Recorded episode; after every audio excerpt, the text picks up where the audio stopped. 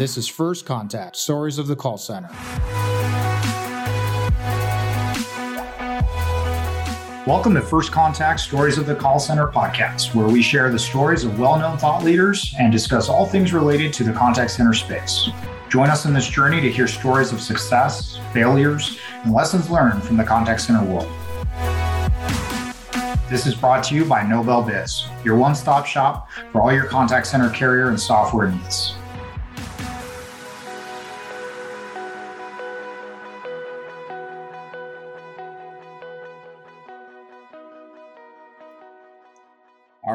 Everyone. Happy New Year. Welcome back to another season, season three, actually, of First Contact Stories of the Call Center. Super excited, actually, for today's guest. Um, this episode is really going to be focusing uh, the history and the background of someone who's just highly respected in the ARM space. And we're really lucky to have him here. So we've brought on someone that has over a half century of experience. He's a gen- second generation business owner, industry member, certified ACA instructor for over 31 years, and currently is the president of Applied Innovation, a company that uses cutting edge technology, provides cutting edge technology um, under a suite of solutions for the ARM space. So outside of literally standing here for a half an hour talking about everything Harry's done, we're welcoming Harry Strauser to the next episode of season three. Harry, welcome to the show. Thanks so much for joining. Thank you, Christian. Fantastic to be here. Uh, I've I've known your company and your leadership uh, for many years, and uh, it's an honor for me to be part of your program, particularly your uh, initial program for the third season. Fantastic. Well, awesome. And, you know, like always, we have a theme with the stories that we talk about here, right? Because as we always say, not everybody, and I have to say that now, not everybody wakes up and says, you know, one day I'm going to be in the collections industry or I'm going to be in the contact center space but you have seemed to have a different story. So we always want to find out what got you here, what got you into the space, and then where you are today with your current role. So if you want to go ahead and just enlighten those who don't know, and obviously those who do, um, you're going to hear the great story, right? So Harry, wh- what got you to this place? Hey, well, what's interesting to me um, as I look back over my career in the industry is that it's not terribly unusual how I got my start, but I think maybe some of the pathways and some of the turns in the road along the way it made it a little bit more unique. Um, you know, I'm second generation in the industry, so unlike some people who decided at one point in time they wanted to uh, get into the collection industry, or found by mistake they got into the collection industry. Uh, my family decided to start uh, a collection agency, and I was 12 years old, so it's about 1973. And what was not unusual about that era is that people like my dad that were doing collection work somewhere saw an opportunity to start their own company. And so my dad had worked for beneficial finance companies, and uh, you know I, I, don't even know that there's many, if any, of those around anymore. But very, very uh, popular back in the 50s and 60s. And uh, he was head of collections, and we had moved about four times before I was 10 years old and came back and, and settled down in what was my family's you know hometown in, in northeast Pennsylvania. Dad was working for a savings and loan. And I, I, it's amazing how you can remember things from almost 50 years ago distinctly and other things you forget. But I remember uh, coming home from school one day and dad got home from work. And that day he had been to the dentist. And the dentist was a friend of his. And as my dad was getting his teeth worked on, the dentist lamented to him and said, Gosh, Harry, you handle collections over at the savings and loan. He said, Look at this pile of, of ledger cards here. Um, I can't collect them. Gosh, why don't you take them and work them and I'll give you half of everything you collect. Now, this is back in the good old days where you actually got half of what you collected. And I remember dad came home that night. He had a thick pack of ledger cards he laid them on the dining room table and he looked at my mom and I and said, We're in the collection business. And that's literally how it started from that very, very moment where uh, dad would come home from, from work. You know, he had maybe a hundred accounts and he would make some phone calls on our rotary dial phone in the house. And he would talk to uh, talk to people about making payments, and he started to have some money coming in. And gosh, back then, you know, if you collected fifty bucks and you made twenty five, that that was a, a pretty good deal because mom and dad, you know, didn't start with lots of money. Um, and that is how it started. Then another doctor in the area called. And, and then the local bank called and said, I heard you're doing this. And before you know it, we had uh, formed an actual company called uh, called Action Management. So I got involved uh, in that company at a very young age. I had um, it, literally at 12, 13, 14, 15 years old, emptying trash cans, filing ledger cards, you know, getting used to what it was like to be in the uh, in the collection industry without technology, and we'll certainly deal with some technological conversation today. Um, but that, that's how we got started. And within about uh, 10 years, we operated out of my family's uh, house at a large lower level, built a building, uh, hired more people, and, and started on a journey that uh, has brought me to the point where five years ago I, I, I sold my um, my agency and certainly talk a little bit more about that today, what the last five years has, has been like. But if I back up a little bit, so we got involved in the industry, my dilemma was very unlike most people, I enjoyed presenting. I like to get up in front of people and talk. And so, how could I be a, a presenter, a teacher, an instructor, and still be in this industry that my family so loved? And, and that, I think, is where some decisions were made. I went to college, uh, got a degree in business, I got a master's degree in communication, and found myself with an opportunity to teach at the university and spent about 16 years uh, as a professor at the university full time, but then was able to work in my uh, family's company uh, full time as well because we were in the same community. So I'd, I'd, shuttle back and forth to the university up on the hill. And, and then uh, over 30 years ago, joined ACA as a certified instructor. So I'm a senior certified trainer with, with ACA. So I was able to do both things. And, and what's not uncommon, going back again to how we started, is that it was very common back in that era for people just to decide on a very small basis. You worked out of your house. You, you made a few phone calls. You were able to do your own thing, and that dynamic changed a lot uh, over the years. So I got into speaking.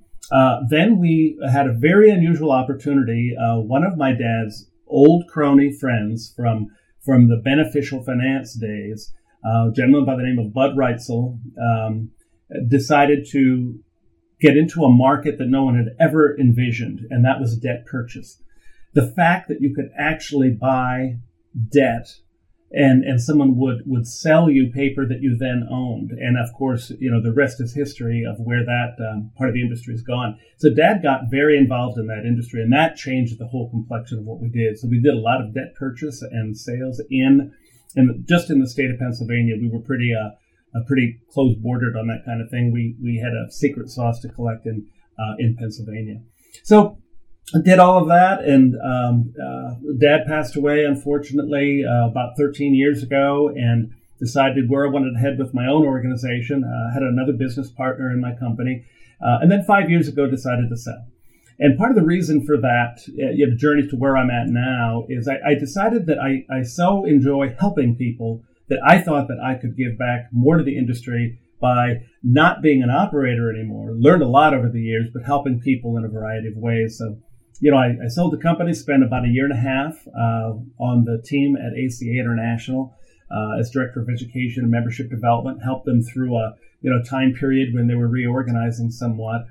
Uh, and then a little over two years ago, had a conversation with uh, an old industry friend, uh, Albert Ruckert of Applied Innovation.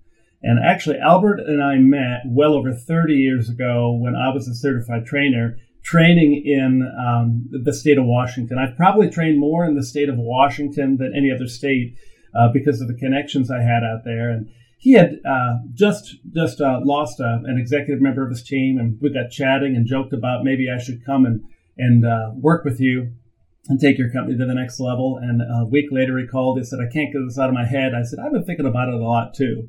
So I joined Applied Innovation uh, little over two years ago as VP of Business uh, Development, and then uh, almost a year ago, I moved into the position of President of Applied Innovation to help take the organization forward. So I know, you know, there's there's a lot of stories in between there, right, of, of how I got to where I am and, and, and what I'm doing, but uh, but uh, that that is kind of in the nutshell. Uh, very fortunate to have the opportunity to do what I loved in the collection industry but then also to pursue what I love doing in the teaching and the training and the consulting, um, which I, I still continue to do some of that work today. Well, that's not only a great story, but I think it leads me really into the direction of wanting to go before we dive into what applied innovation is, but a little bit more about drivers of people, right? Because we try to find what resonates with people to go, that's my story too. I've been there as well. Or, hey, I want to go that path. I would love to be able to get to that part in my career and so on and so forth. And it's interesting that you had these two parallel paths of the public speaking education part of the life that you've had and then the part as an operator and then being kind of rolled up into your family business in that first generation and taking it on to your second. Do you think you would have been as successful in your career had you chosen one or the other versus having both of these parallel journeys? That's an interesting question. Um, I would probably say no. I would not have been as successful because I had such a firm foundation of of collection training from you know one of the best in the business, my dad. Um, and so having that education and then you know having a, another mentor in college who was uh, an incredible supporter of mine that said you know you you cannot give up this speaking uh, uh, that you love. You've you've got to be able to continue to do this. So it was interesting because uh, those my dad and, and my professor from the university used to butt heads sometimes. Because dad was like he's going to run my company. And she's like yeah but he's also going to speak and formed a really interesting relationship. Uh, but both of them were looking out for my best interest. So I, I think, you know, and any educator will tell you this. Um, we talk about how educators give and give and and spend incredible amounts of time traveling and and, and staying in hotels and away from, from your business. But the learning curve for an educator is tremendous. I have learned so much from my, my groups of people that I've trained that I've implemented in my own company. And I think a true educator realizes that you'd never stop learning. And so that dynamic of, of working with people, helping them who maybe unknowingly was they were helping me in return because I came back to my company renewed and rejuvenated. And with a list of ideas, I'd go to my business partner and say, gosh, Dwayne, listen to this this program they started in this agency out in Texas. Isn't that fantastic? And we would change our direction in the company. So, so no, I think if if I had been on any one, I think it would have been an enjoyable career. Uh, doing both has been a fantastic career because when you can continue to do what you love in a variety of different directions, I think it. Uh, I, I think you can't get better than that. I couldn't agree more. I think the idea that you're able to be genuinely curious through your career and be able to learn constantly and then have a passion driving that towards sharing and helping others. That's been your journey, right? Throughout uh, your career, not to obviously oversimplify all the wonderful things you've done, but you've taken that piece and shared it with so many people and made it part of who you are. And I think a common theme of a lot of the guests we've had over these last three seasons is really people that love what they do and love learning, right? And so for all of those people that really want to find their niche, their place and where they can make a difference, or they can feel like they add value, what advice would you give them saying, these are the things that you could do to pursue. Is it fear that's keeping them back? What were the things outside of these two? Or was it truly your dad and this professor that were that catalyst that really allowed you to have those opportunities to embrace those things that you're so good at? Yeah, I had two um, very assertive people in my life, and, and, that's what made the dynamic interesting. When when my my friend Dr. Mary Badami would come to our home, and she because she became friends with my parents, and and you know we would have these debates over the dinner table, and and uh, she would say to my dad. You're not going to take my boy into your agency and not let him speak. Uh, he's got to go on the road. And uh, my dad would say, "But we've been planning for this since the day he was born. He's got to run my company." And so I, I think finding a mentor, uh, finding someone that will help make decisions. What I do uh, in my life is I've got a you know a handful of people that I, I reach out to that are good friends, that people that I respect, and and not all of them are in our industry, and I and I run decisions by them. And believe me, you know the decision to sell my agency, the decision to purchase debt years ago, the decision to um, uh, you know, do more consulting or to join Applied Innovation. You, know, you don't take those uh, decisions lightly. So I think, you know, as a message for everybody listening, you got to go with your heart. Uh, you, you got to do what you love with your career because we spend so much time in our lives working in a career. And, and to, you know, when people start to talk to me about you've been in the industry almost 50 years, uh, a, a, number of podcasts I've done, or when they introduce me, I almost cringe when they say, You've been an icon in this industry because all that means is I'm getting really old, right? You, you don't talk to some, you don't say to somebody who's 20 years old, you're an icon. But what, what I appreciate about that is that when you get to that stage in, in your, um, your career, and there's lots of people that have lots of decades in the industry that I respect that are in similar positions to myself, uh, it, it, it is a reassurance that you've made a difference. I'll tell you one thing as an educator, you know, I, I run into old clients of mine from my agency. There's a lot of relationships that you build, but one of the most rewarding things that continues to happen to me almost every week of my life, I will run into someone that says, Harry, 26 years ago, I joined the collection industry and I was in Las Vegas and the first seminar I ever attended was led by you. And not only do they remember the, the seminar, they will tell me a story that I told. And they will continue to reference that story and use that story when they're training staff members in their own company. And it makes you realize that we have the opportunity to touch people's lives incredibly in education. And when I look at um, you you may have heard of uh, the show Collector Live that we've been working and producing for five years. When I look at all of my colleagues and friends that are speakers in the industry, they all have one thing in, in common, and that's passion. They have a passion for education. They love to to uh, see the look on somebody's face when they finally get it, and they love those ongoing stories, like I just related, where you, you know that you are continuing to touch people just had a, a client the other day that I talked to well, for, for Applied Innovation. Had never talked to him before. We're working on a new program. And by the end of the call, he said, Harry, I want to, uh, I, I want to tell you something. He said, over 20 years ago, I was working for a large national bank and you came to South Dakota and you did a week journey across the state talking to hundreds of people in each call center, and I was one of them. And I've never forgotten your presentation. And I think it's really cool that we're working together now in, in your role as a, president of Applied Innovation. Those are the kinds of things that make it all worthwhile. And if you go down the right journeys and you're truly doing what you feel in your heart, you will have a long list of those fantastic experiences.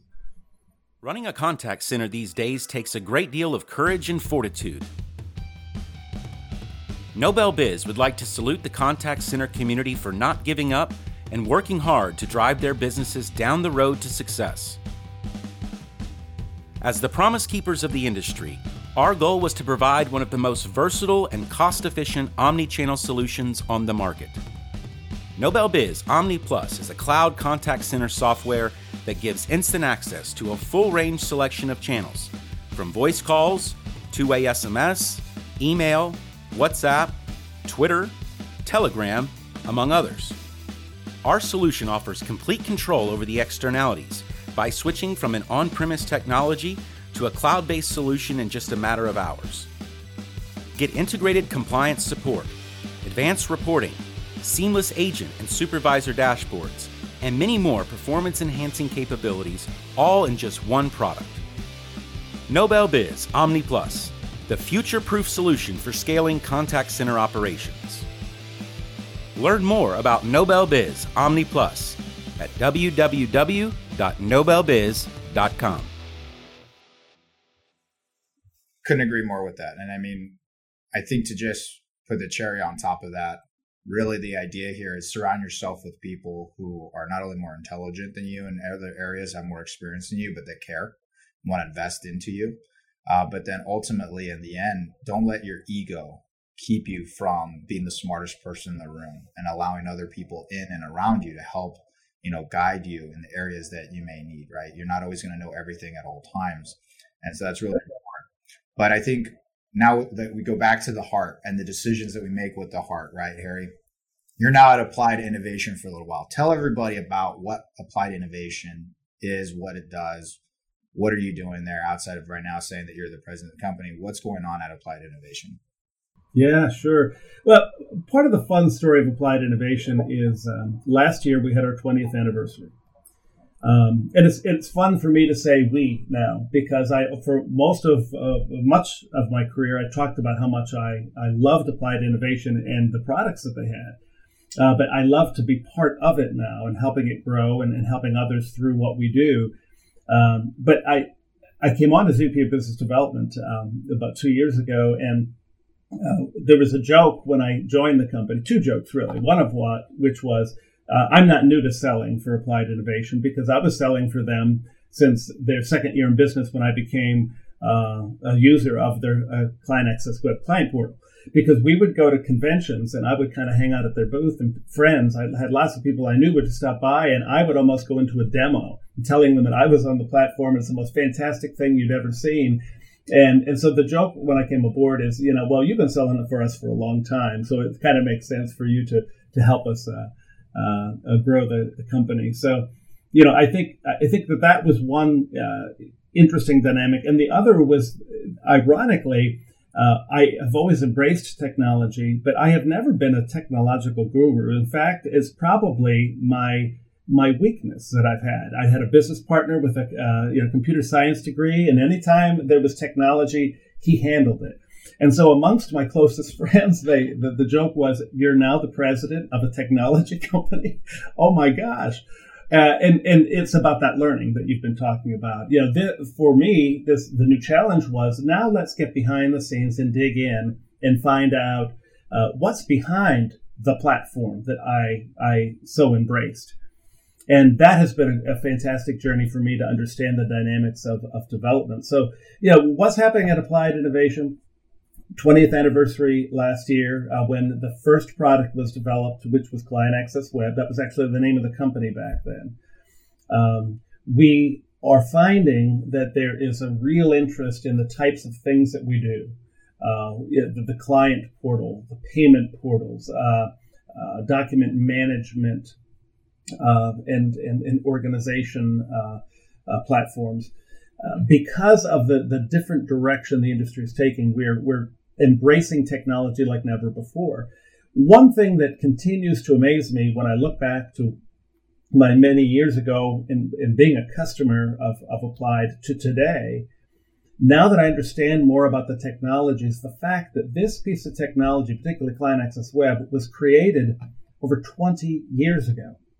And when you think of how technology has changed and how relevant that program still is, certainly with modifications over the years, um, it, I think it is the technological savvy and the, the foresight of, of the owners of, of the company and uh, their lead developers that have, has interested me. So we continue to be on that cutting edge of, of developing um, platforms and programs. Uh, what makes us unusual, and the the other piece that I uh, get excited about is that we can work with most any other collection platform. You know, we we are not a, a CRM. Uh, we're not a collection platform. We offer software that appends to and supplements and helps organizations uh, uh, with their other CRM. So we've got lots of great relationships with a lot of the people that I've known in the industry for, for many, many years. So when I'm now in the vendor world, I've known these people from my work in the industry, and now we are, are partnering more. So I, I think the other the other issue with applied innovation in 2022 is a real openness to open doorways, to partner with other people, and let's all continue to do what we do best. Not, we don't all have to be the, the answer to all needs. Uh, let's work together to find ways to integrate and to give uh, users an experience that will truly make their life different within um, within their organization.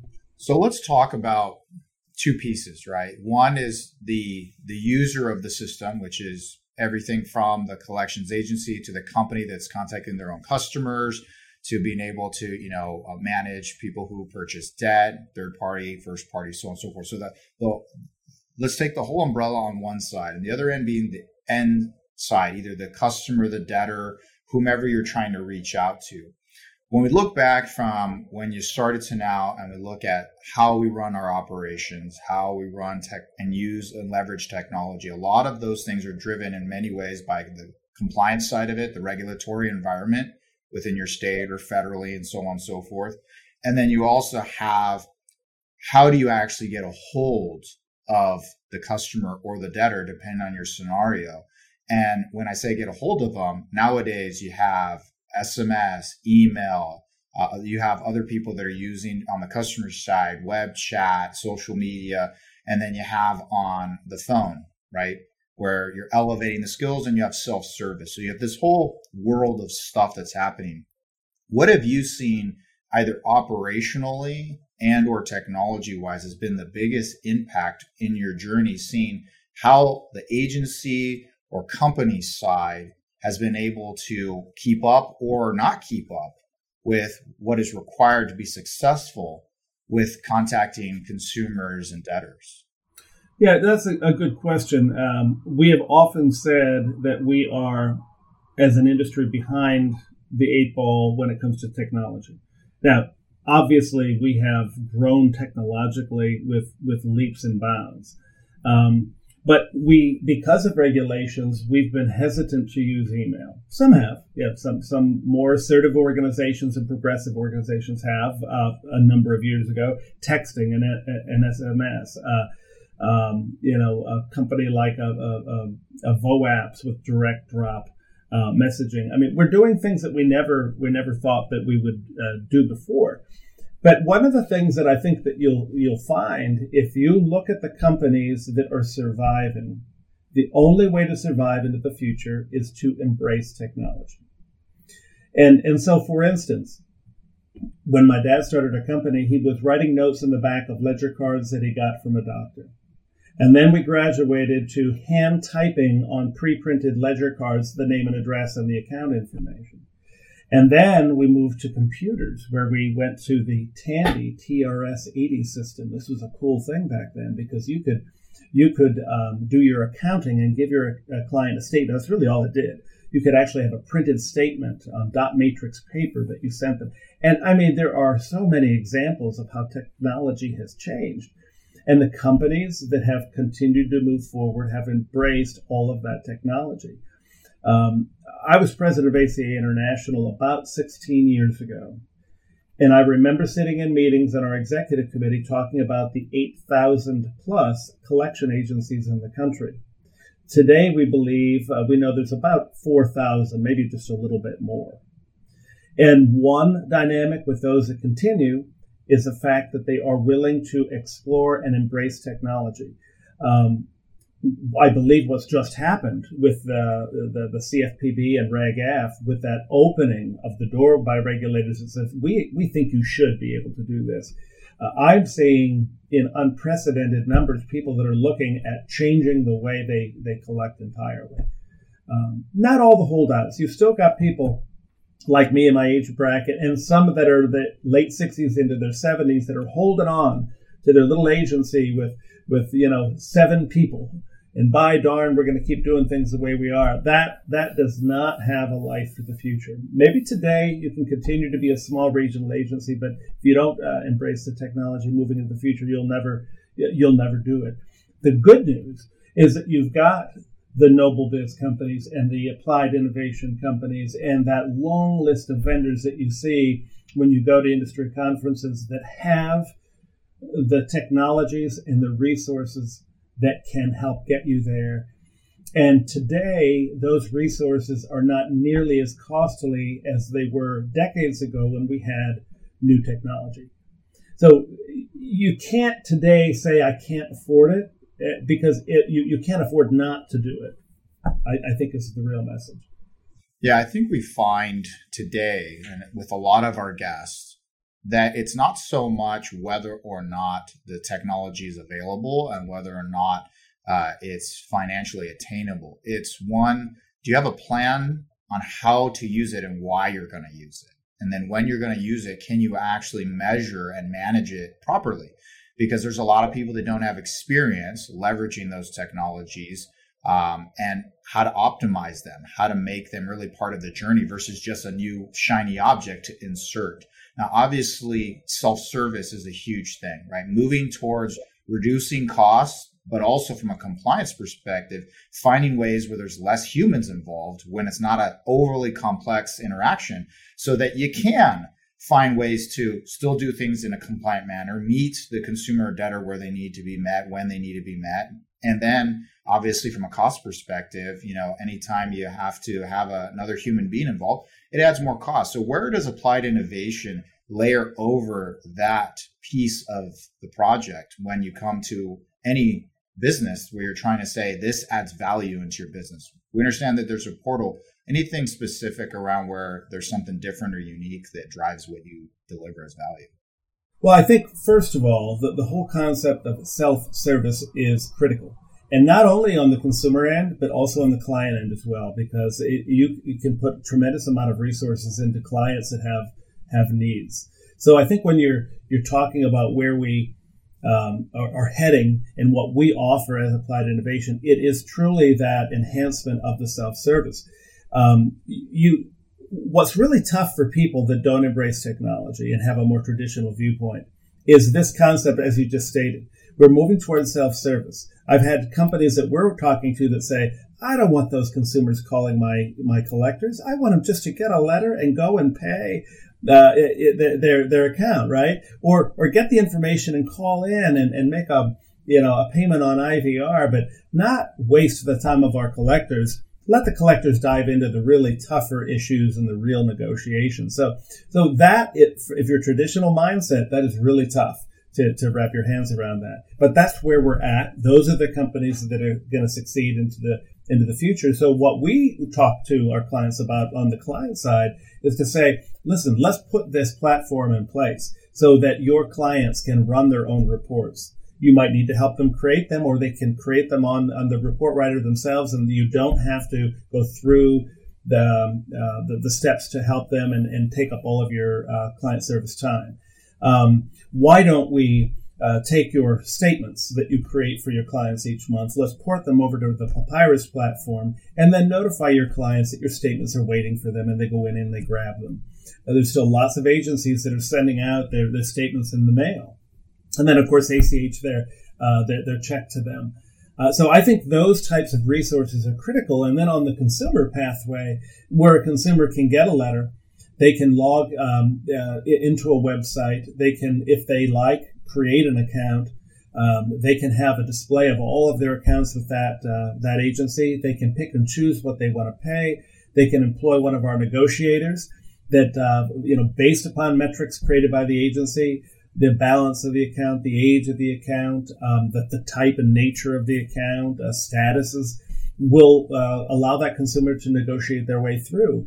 And, and you can go from booking an account notifying them by, by U.S. Postal Service or email or, or text to them themselves moving to a, a site, negotiating their payment, and it's all done. And they've, in many cases, don't need to talk to anyone. And as we know as an industry, we get loads of accounts that are small balance accounts. It, it, they, that very possible for them to do this. They can also get into a portal and negotiate a $10,000 balance into monthly payments uh, if the agency builds up parameters to do so. So, so more of that is going to continue to happen, and we need to embrace that, and we need to recognize the power in that. And now we need to say, know, we need we need collectors that are uh, as educated as they've ever needed to be, and maybe even more so, to be able to work with the consumers that do get through to them about maybe those tougher collection issues. You know, how can you educate them? Uh, what programs do you have that you can implement to help this consumer get that application uh, taken care of? So we still need our collectors, uh, but there's this movement for that self service. It's it's great that it aligns with everything that we've been talking about around the idea that the, there's, there's always this debate that technology is going to overtake humans, humans won't be needed. And what we're finding is it's not an either or, it's how do they complement one another when they need to work together. And then how do you have each become the option that best makes sense for that interaction? So where you just need something simple, convenient, timely, easy, right? you can enable technology in the right way with the right purpose so that the consumer debtor has an opportunity for the least amount of friction for them to have an interaction with that agency or that business, right? But there's always going to be a moment in which the complexity now requires that collector to be able to be much more educated, much more capable within their soft skills, much better at negotiating, and so on and so forth. So there's this dynamic that we have to continue to embrace that if you don't, you will find yourself in a scenario where it's either or. You may get left behind. You gave an interesting number of that 8,000 to 4,000.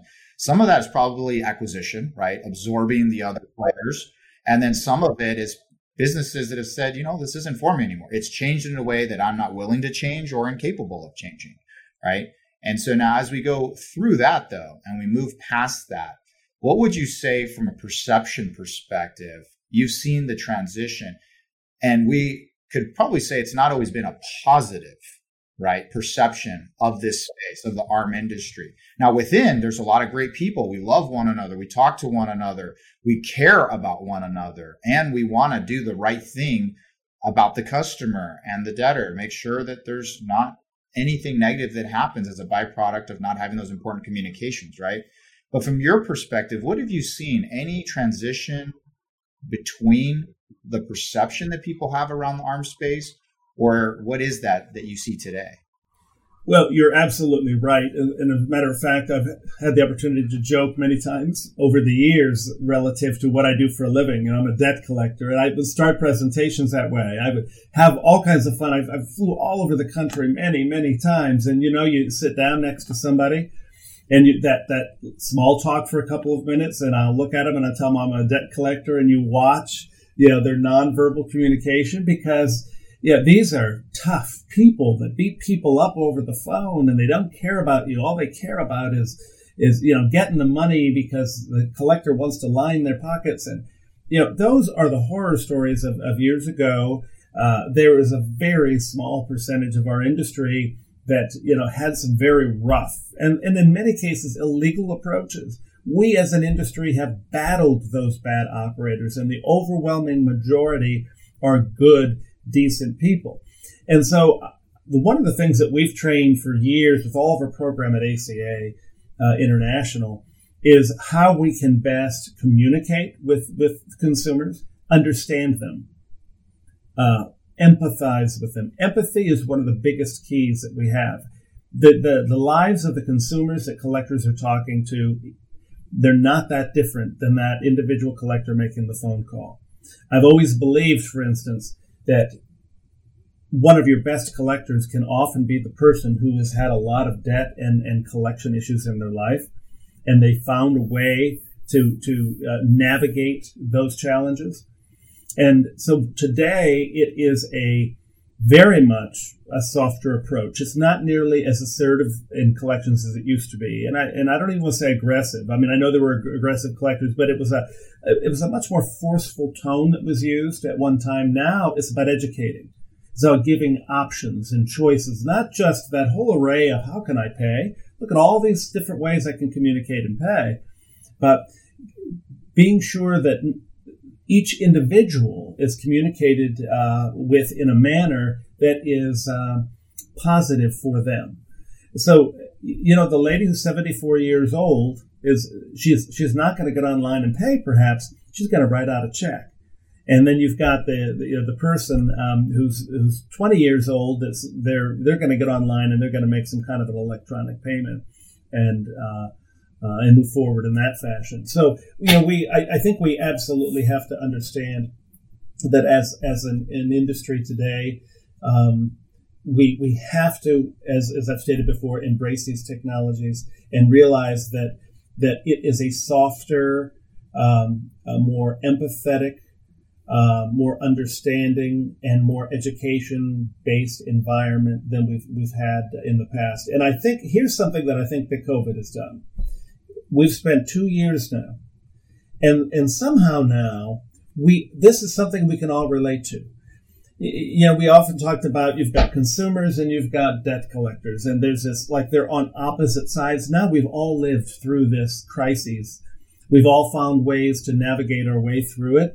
and and that collector making a, a, a collection call can completely relate to that person on the other uh, other end of the line that's talking about all of the challenges they've had with COVID.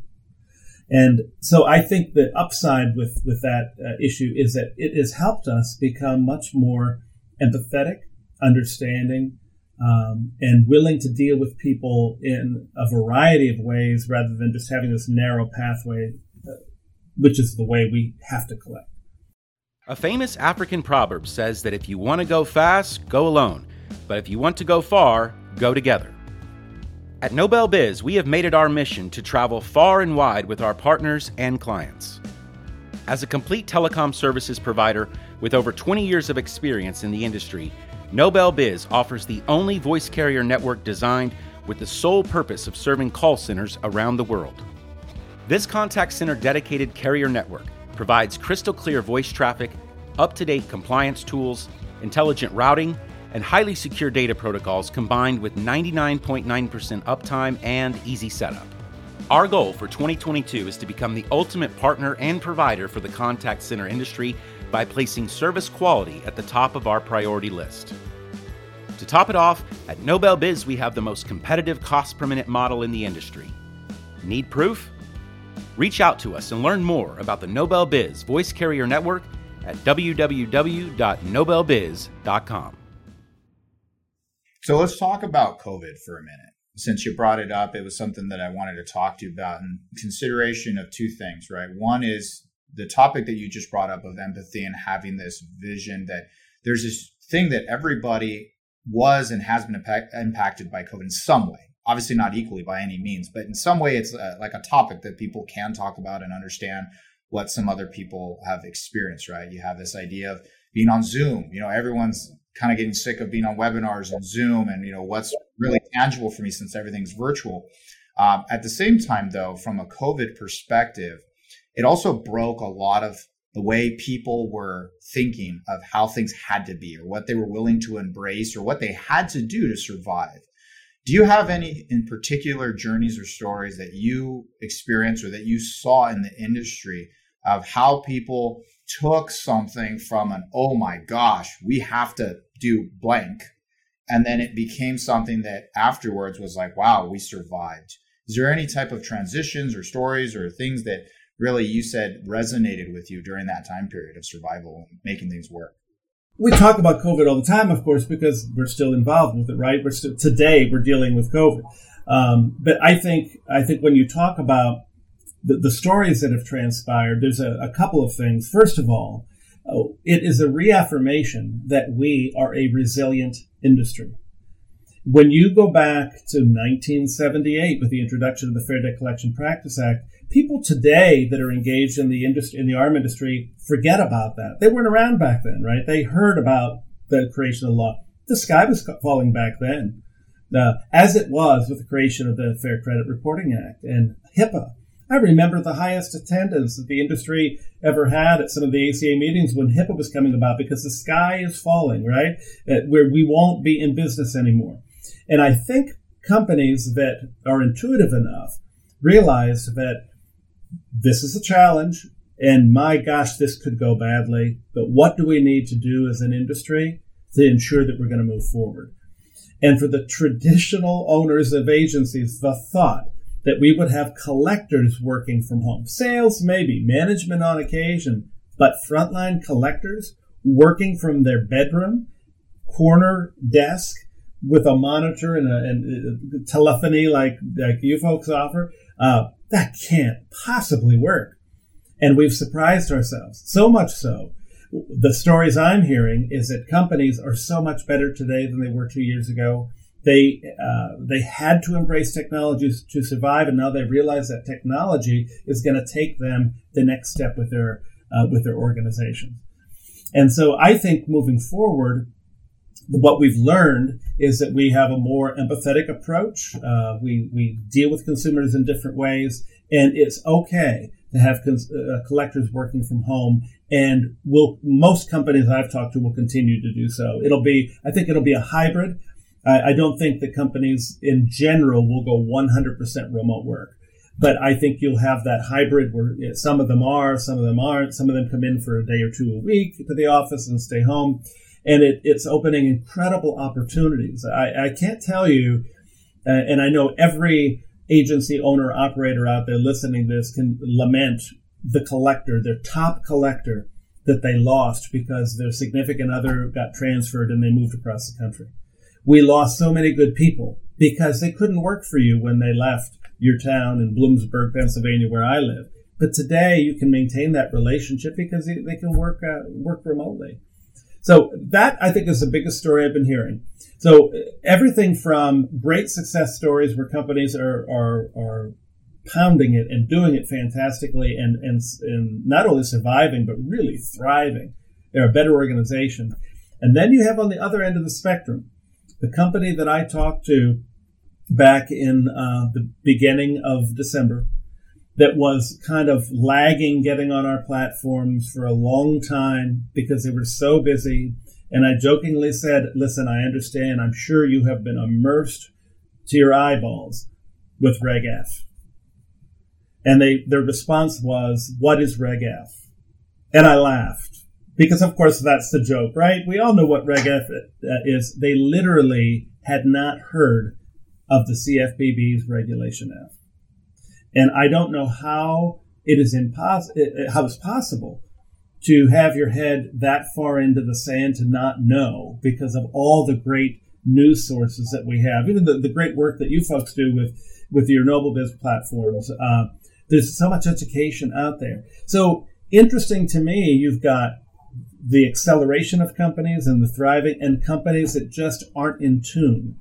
But that same thing happened with the introduction of HIPAA and FCRA and the FDCPA. Not everyone's an early adopter. Not everyone pays attention. Uh, the companies that will be around five years from now, or those that are paying attention, are doing and making changes that they need to. You know, I've often said over the years, there's a, a quote, um, uh, change is um, guaranteed, uh, growth is optional. Uh, so we know, right, uh, that that there is going to be change every day, particularly in our industry. Uh, but not everybody grows. Uh, you can survive the old way, and you can survive the new way. It's the transition that'll kill you. That's another one that I've always loved. think about it. You know, if you can make it through that transition, and you come out that other side, you can be such a better organization, despite how difficult that transitional stage might be. Yeah, and I mean, if you think about it, even like in sports, right? Everyone feels like there's this extra pressure to go against your rival, right? Your your biggest challenge. And so that's the thing is I think a lot of us have to look at when we go into work every day, when we start our week, when we go into whatever we're doing, you know, do we love this and can we put ourselves into it, right? Obviously, not all of us are blessed like that, right? Some of us are in positions where truly it just pays the bills and you're trying to figure out how do you do the next thing. But with that, you had mentioned something earlier where you would lose your top collector because they had to move. And now, because of working remote in many ways, you can actually potentially retain that. But there's a flip side to it that I've been finding in the greater contact center space, right? And I want your opinion in the ARM space and what you're hearing and seeing here when it comes to people have a lot more opportunity to find alternatives too. It's not just I can retain that person is I have a lot more competition where that person that may have had one or five or 10 agencies they could work for in their physical footprint, they really have the whole country now that they could go and be sought after for the skills that they have and the proficiencies they have. And how do you retain those top performers or even get those people to perform in today's age where they really do have a lot of opportunities where people are fighting for that talent now that they couldn't when it was regionally based of where you could hire and have them physically there? Any insight into what you're doing at applied innovation or what you've seen other people elsewhere in the industry at agencies that how do they retain that top talent when they really can go wherever they want? Well, you have to change the culture somewhat, right? And and first of all, work from home isn't for everyone. Uh, there are you know, people who don't want to work from home. You've got collectors that can't wait to get back to the, the office. We embrace remote work. We've got developers that work remotely. Uh, now they're president of, of the company based in central state of Washington. I, I live in northeast Pennsylvania. Um, our new VP of Business Development lives in Philadelphia, Pennsylvania, and we're able to run and manage a company uh, for, from that uh, uh, with that dynamic. You're absolutely right. So the flip side, I've been hearing a lot about this from friends in the industry, loads of people I know that own, own agencies. Uh, they're able to maintain and keep people happier on one hand. On the other hand, there's a wide market out there of people that are willing to um, to give additional incentives. So I think what we have to do to keep people is is make their their their work life and their work environment and the culture that that you maintain with with uh, team members a very positive experience. You might have to pay them a little bit more. Uh, there is one company uh, that has talked about, and, and, and you may have, have, heard of them, where they have now gone to a four day work week. So you can be remote, you can be, um, uh, you can work four days, and, and which was a surprise to me when I heard that. I thought, well, that's not unusual. Uh, work four tens. No, you work four eights and get paid for a 40 hour work week. That's going to get some attention. So I think, once again, if your company is um, creative enough um, and open enough to embrace work from home, you also then have to realize that you might need to offer additional incentives for people to stay. Uh, maybe a little bit more money, uh, maybe uh, uh a little bit more fun. I mean, I know there's a, you know we a lot of agencies have fun in the, the office. You can't forget about having fun just because your your team isn't there. You, you've got to really focus on, and maybe even in, in more ways than you ever have done before, on how to make their job uh, enjoyable. It's one thing, you know, people are lonely, right? People are working from home and they're lonely because they're single and they never see anybody. The opposite end of the spectrum is um, the collector is working from home and she's a mom of, with five kids, right? And the kids are coming and going and she's trying to manage that.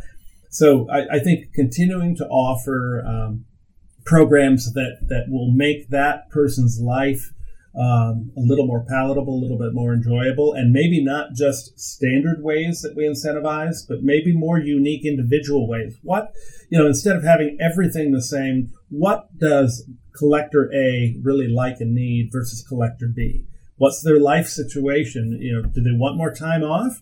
You know, maybe they don't want time off, you know, but they, they need a little bit more money or they really need that insurance uh, uh, coverage that's important to them. So I, I, think uniquely diving in to what is uh, the true needs of each individual. Yeah, it's interesting you mentioned time off because I, I one of the themes I've heard as well is sometimes people say I can't afford to take time off, right? So it's not so much how much you pay them. Um, sometimes a non-monetary uh, showing of appreciation, allowing them to feel that they add value and are valued in the organization. And then there's things like time off, benefits, and other things that I think when you look holistically at your, um, you know, most expensive and valuable resource, which is your people, is what is it that you do so that if they're cared for, that they can care for the business and they can care for your end customer, right? And that's ultimately and, and you can continue because you're remote doesn't mean we can't do some continue the fun things. A friend of mine has an agency with about fifty collectors, and most of them are remote. Well, they had a blast every Friday. They had one of those big wheels that you spin. And, you know, if, if you were top notch, you know, the five top collectors got to win whatever was on there, they still do it. They log into a Zoom call at three o'clock on a Friday afternoon. Everybody's logged in and they've got the camera on the wheel. And it says, okay, Julie, this is your spin. And somebody spins it and she went, and they're hooting and hollering and having fun. We can do that. I know some of you might want to be back in the office and you can't right now, but we, we can't forget that you can continue to have fun and you might need to be a little bit more creative about it. And, but you you make a very valid point. There's opportunity with the work from home, but a lot of agencies are struggling to find and keep the retention issue because they can so easily for a buck more an hour you know, simply log into a different uh, account, right, a different platform, and continue to collect tomorrow.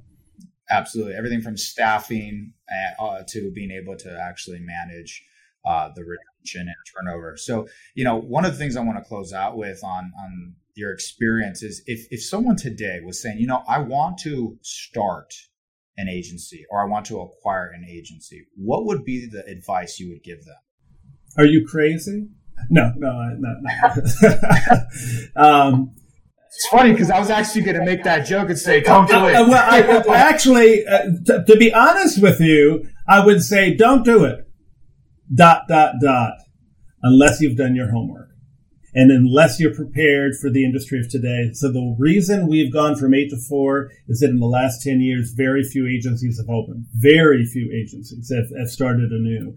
Interestingly, just yesterday, I had a call from a guy that said, I was referred to you for applied innovation. I was in the industry. I got out for about 10 years. I want to get back in. We talked about software platforms and that type of thing because he, he said, I want to do this, but I know he said this is a very different world than what I'm used to. So don't do it unless you are ready for the world today. It, the days of like long ago of literally just having a phone and some ledger cards or uh, it, you know some word docs that you put notes on that, that's that's done. That's over. You've got to be prepared today. So i think you're going to find more people. I've, I've probably talked to about a half dozen com- people that are starting uh, agencies over the last few months that are really seriously thinking of getting involved. But the, the learning curve is different. Yeah. Well, I think that point is that you don't just do it, you do it because you have a reason and you have some planning and some background and what can help you be successful. But with that said, you know, we've talked a lot about your journey, a lot about applied innovation. We've talked about what you've been experiencing and what your peers and friends and colleagues have been experiencing. That's a lot what do you do to unwind? What do you do to disconnect when you're not working or do you always work? You know, what does Harry do to be able to balance work and life?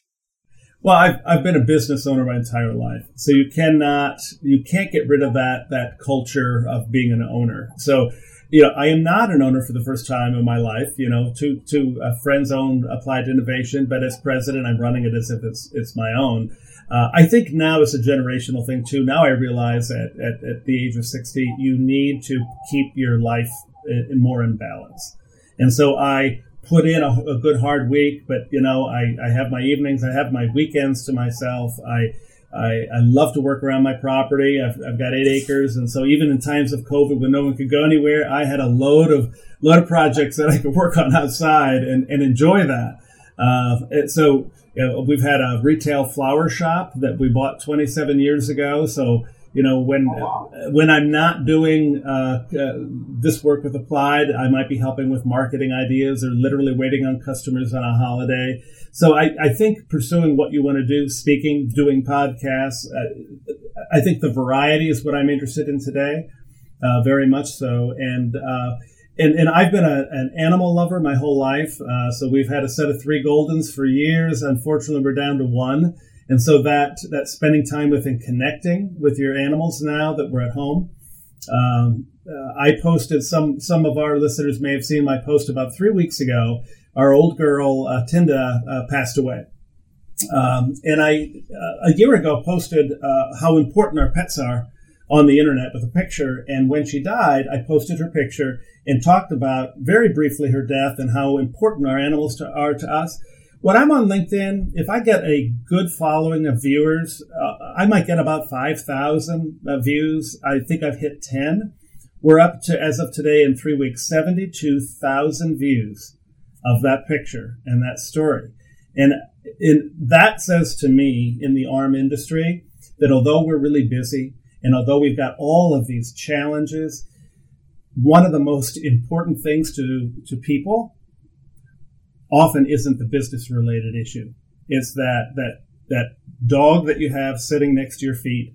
It's uh, the kids that you have that maybe makes too much noise on occasion outside of your door when you're on a call, and that significant other in your life. And I think that's probably one of the biggest changes over the last two years. We've focused more on that, and we've realized, you know, that is just as important, if not more important, than all of these business challenges that we have from day to day well, first, obviously, uh, sorry for your loss. Um, you know, it, having one of uh, your loved ones pass is always so difficult. And for those that have had animals and had that experience, it's very difficult. For us as a family, we actually got our first dog during the pandemic. A lot of people have the joke COVID dog or COVID animal.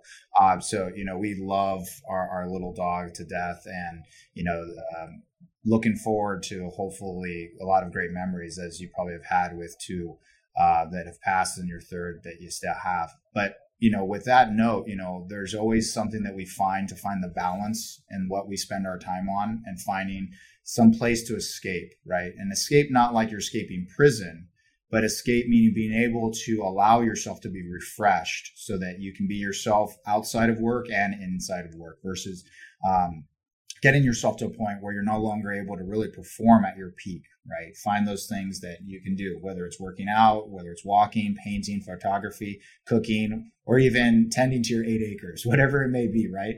Um, but but with that said, this has been a great episode. I'm so excited that this was the first one of season three. I know there's going to be people that want to connect with you, Harry. So where can they do that? How they get a hold of you? Yeah, a variety of ways. Um, I'm on LinkedIn, of course, so, so message me on LinkedIn. Uh, I'm not very active on Facebook. Uh, my personal email is Harry Strasser, just my name at gmail.com. Work is H Strasser at applied appliedinnovationinc.com. Uh, and, you know, there's this thing called a phone that we don't use as much anymore in business and in personal relationships, but my cell number is 570-336-7056. Give me a call. I'd love to talk. Just make sure it doesn't show up as spam. I may not answer the first time you call, but when you leave your message, I'll get back to you. Absolutely. Well, Harry, thanks so much for stopping by. Loved having you on. And for everyone else, looking forward to seeing you on the next episode. Thanks, Christian. Great being here. Thank you for joining me in this conversation.